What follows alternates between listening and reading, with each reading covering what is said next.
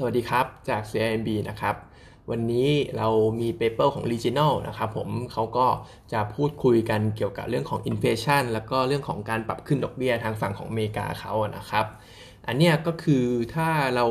ย้อนไปดูล่าสุดเนี่ย FOMC การประชุมล่าสุดเขาก็มีประธานเฟดบางคนนะครับผมบางท่านเนี่ยเขาพูดถึงการขึ้นดอกเบี้ยเหมือนกัน แต่ก็คือส่วนน้อยมากนะครับ ตรงนี้เนี่ยจริงๆเราไม่ได้คิดว่าสุดท้ายแล้วประธานเฟด เจอโรมพาวเวลเนี่ยเขาจะปรับขึ้นในเร็วๆนี้นะครับ เพราะว่าถ้าเราไปดู target เขาจริงๆเนี่ยไอ้พวกอัตราการว่างงานหรือว่า nonfarm payroll เนี่ยตอนนี้มันยังไม่ได้ขึ้นไปสู่กับเลเวลก่อนโควิดด้วยซ้ำนะครับ ถึงแม้ว่าตอนนี้ไอ้ตัวของ inflation เนี่ยมันจะทำได้ดีแล้วก็ขึ้นกลับไปสู่ level สูงกว่าก่อน pre-COVID แล้วก็ตามนะครับ ตรงเนี้ยเขาบอกว่าคิดว่าน่าจะมี room ที่จะปล่อยให้ inflation เนี่ยขึ้นได้สูงกว่านี้นะครับ ซึ่งตัวเลขที่ออกมาไอตัว core inflation ในไอไอตัว headline inflation ในส่วนของเดือน April เนี่ย 12 เดือนเนี่ย อยู่ที่ประมาณ 3%เพราะฉะนั้นเนี่ยถ้าเห็นตัวเลขสูงกว่านี้ก็คิดว่าเฟดเนี่ยก็น่าจะปล่อยให้ขึ้นไปได้นะครับ เพราะฉะนั้นเองก็คิดว่าเฟดคงจะทำ QE ต่อเนื่องนะครับผม เพราะว่า อีกประจุประสงค์หนึ่งเขาก็พยายาม boost ตัวของ nominal GDP growth ของเขาด้วย แล้วก็คงจะกดดอกเบี้ยให้ต่ำต่อไป เพื่อที่จะทำให้ตัวต้นทุนทางการเงินของพวก corporate ต่างๆ เนี่ยไม่ได้สูงเกินไป แล้วก็จะบรรเทาตัวของ credit risk ของตัว corporate ด้วยนะครับ ในส่วนของ equity market เองเนี่ย ตอนนี้เขาก็คิดว่าด้วยสถานการณ์นโยบายการเงินแบบนี้ มันก็อยู่ในช่วงของ bull cycle นะครับ ก็น่าจะยัง bull กันต่อเนื่องนะครับผม แล้วก็เรื่องของ inflation เนี่ย ตอนนี้ทางเราก็คิดว่าไม่ได้เป็น concern มากนัก เพราะว่ามันอยู่ใน phase แรก ๆ ของการที่เห็นตัวเลข inflation สูงอยู่นะครับ ความกังวลเนี่ยมันจะเริ่มมาใน phase หลังๆ ของการที่เห็น inflation สูงอยู่ เพราะว่ามันจะมาควบคู่กับการขึ้นดอกเบี้ยนะครับ แล้วก็อีกอันนึงก็คือที่เขามองนะครับผมเขามองว่าตัว e a r n i n g yield ของ S&P 500 เนี่ยอยู่ที่ประมาณ 2.3%ตอนนี้ ในส่วนของ bond yield ของ 10 ปีเนี่ยอยู่ที่ประมาณ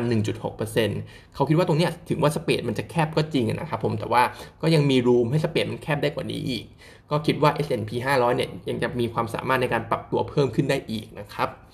ส่วนถ้ามองมาที่ emerging market มากนะครับผมก็ผลกระทบเนี่ยมันก็มีเข้ามาเหมือนกัน อันเนี้ยเขามองว่าถ้า US ค่อยๆ ขึ้นดอกเบี้ยแบบค่อยเป็นค่อยไปเนี่ยตลาดเราคงจะไม่ตลาดของ emerging market เนี่ยคงไม่ได้โดนผลกระทบมาก แต่ว่าอยู่ดีๆพรวดพลาดขึ้นดอกเบี้ยขึ้นไปเลยเนี่ยอันเนี้ยจะกระทบต่อ emerging ค่อนข้างเยอะนะครับ เพราะว่าจริง ๆ แล้วเนี่ยถ้าเราไปดู emerging market เนี่ยเศรษฐกิจมันยังไม่ได้ฟื้นตัวได้ดี เหมือนในฝั่งของอเมริกาเขานะครับ อันนี้มันก็อาจจะเห็น flow ไหลออกจากตลาดทุนในฝั่งของ emerging market ได้ เพราะแล้วก็ดอลลาร์เนี่ยจะแข็งด้วยนะครับ อันนี้ก็มีความก็เป็นความเสี่ยงในฝั่งของ emerging market ส่วนไทยเราเองเนี่ยในส่วนของเอเชียเรา pick pick ของ top pick ของเขาเนี่ยเป็นจีนกับอินโดนีเซียนะครับไทยเราเนี่ยจะเป็นในจะเป็นประเทศที่เขาไม่ค่อยชอบเท่าไหร่ เพราะว่าก็ GDP ก็ยังต้องพึ่งพาการท่องเที่ยวอยู่โควิดเนี่ยก็ยัง control ได้ไม่ค่อยดีนะครับ ก็จะไม่ใช่จะไม่ใช่จะไม่จะไม่ใช่เป้าหมายการประเทศหลักในการลงทุนของอในความเห็นของ regional เราครับ ส่วน paper นะครับ ตัวปตทเองเนี่ย วันก่อนวันเมื่อวันเมื่อเมื่อเมื่อลืนนะครับ ผมก็มีการ sign MOU กับทาง Foxconn นะครับ ที่จะตั้ง JV ขึ้นมา ซึ่ง JV เนี่ยก็จะเกี่ยวข้องกับตัว EV car นะครับ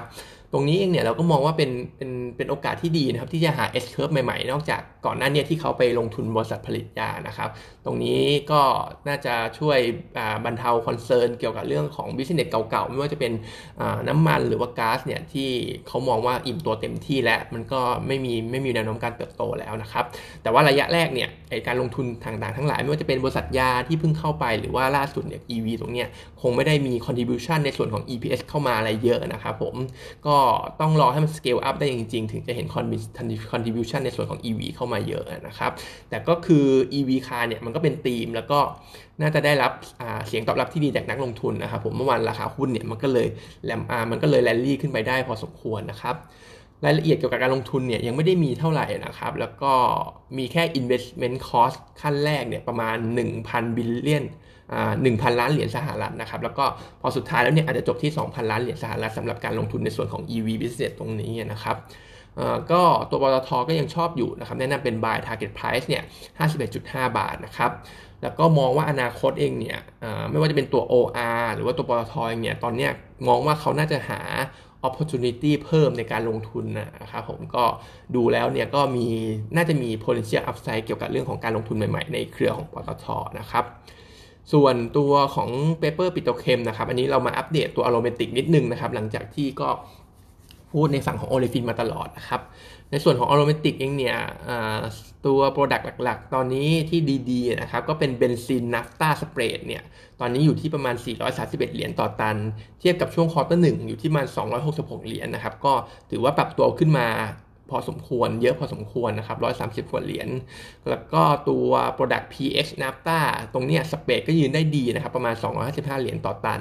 ซึ่งไอตัว PX เนี่ยที่ขึ้นมาเยอะเพราะว่าตัว PTA เนี่ยมีการแลมอัพกำลังการผลิตขึ้นมาเยอะนะครับ แต่ว่าอย่างไรก็ตามเองเนี่ยตัว PX ต้องระวังไว้หน่อยนะครับ เพราะว่า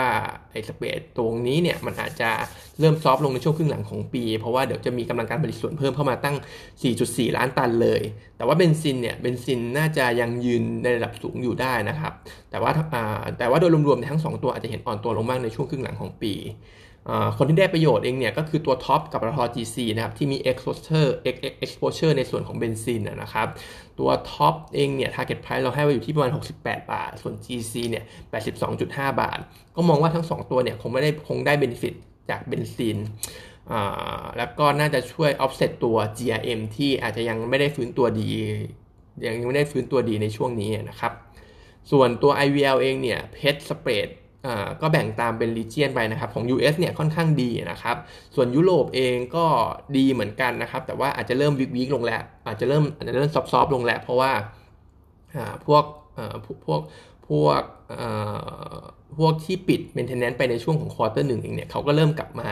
เปิด ผลิตเพิ่มขึ้นแล้วนะครับก็เลยทำให้ utilization rate โดยรวมเนี่ยอาจจะเพิ่มขึ้นนะครับผม spread เนี่ยก็อาจจะเห็น drop ลงในช่วงนี้ ส่วนเอเชียเนี่ย spread ไม่ค่อยดีมาสักพักแล้วนะครับเพราะว่ามันมีกำลังการผลิตส่วนเพิ่มจากจีนเข้ามา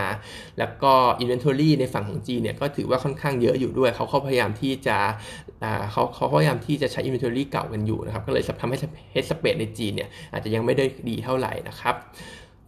IVL เองเนี่ยเราก็ยังไม่ได้ค่อยชอบอยู่แล้วนะครับ Target Price อยู่ที่ประมาณ 39 บาท แล้วก็ตัวสเปด PTA นะครับผมก็ไม่ได้สเปด PTA เนี่ยแย่มาตลอดอยู่แล้วนะครับ แล้วก็ตอนนี้ทาง IVL ลงลง PTA ของเขาเนี่ยมีปิดซ่อมบำรุงมีปิดปิดไป 2 โรงด้วยเป็นถูกบังคับปิดไปนะครับ เพราะว่าตัวฟีสต็อกเนี่ยมันค่อนข้างขาดแคลนครับ ก็เลยทำให้เขาผลิต PTA ไม่ได้นะครับ ก็ราคาหุ้นเนี่ยตรงนี้เราก็คิดว่าขายดีกว่านะครับ ส่วนสุดท้ายนิดนึงนะครับ อาจจะเป็นหุ้นเล็กนิดนึงก็คือตัว Human ที่เรา cover อยู่เนี่ย เมื่อวานมี off day ไปนะครับ ก็โทนใน off day เนี่ยค่อนข้าง negative ทีเดียวเขาปรับเป้า revenue ปีนี้จาก 20%ลงมาเหลือประมาณ 5-10%เท่านั้นนะครับ เราก็เลยมีการปรับ target จาก 12.2 ลงมา 11.7 บาทนะครับก็เรื่องร้าย 3 เรื่องด้วยกัน เรื่องแรกก็คือ head count ปัจจุบันเนี่ยลดลงนะครับจาก impact จากเรื่องของโควิด เรื่องที่ 2 ก็คือไอตัว potential client ที่เขาคุยคุยกันอยู่เนี่ย ก็ delay การตัดสินใจในการที่จะใช้แพลตฟอร์มของทาง Human นะครับ แล้วก็เรื่องสุดท้ายลูกค้าใหม่ที่เข้ามาเซ็นสัญญาแล้วเนี่ย ตอนนี้มันก็เหมือนติดโควิดนะครับ มันก็เลยทำให้ process ต่างๆเนี่ย delay ออกไป ก็เลยทำให้พวกค่า installation fee หรือว่า implementation fee เนี่ย มันก็ delay ออกไปต่อเนื่องเหมือนกันนะครับ มันก็เลยดูไม่ดีเท่าไหร่สำหรับ Human นะครับ แต่ว่าเราก็ยังแนะนำเป็นซื้ออยู่สำหรับตัวนี้นะครับ Target เนี่ย target เนี่ย 11.7 บาทสำหรับ Human นะครับ วันนี้ก็เท่านี้นะครับ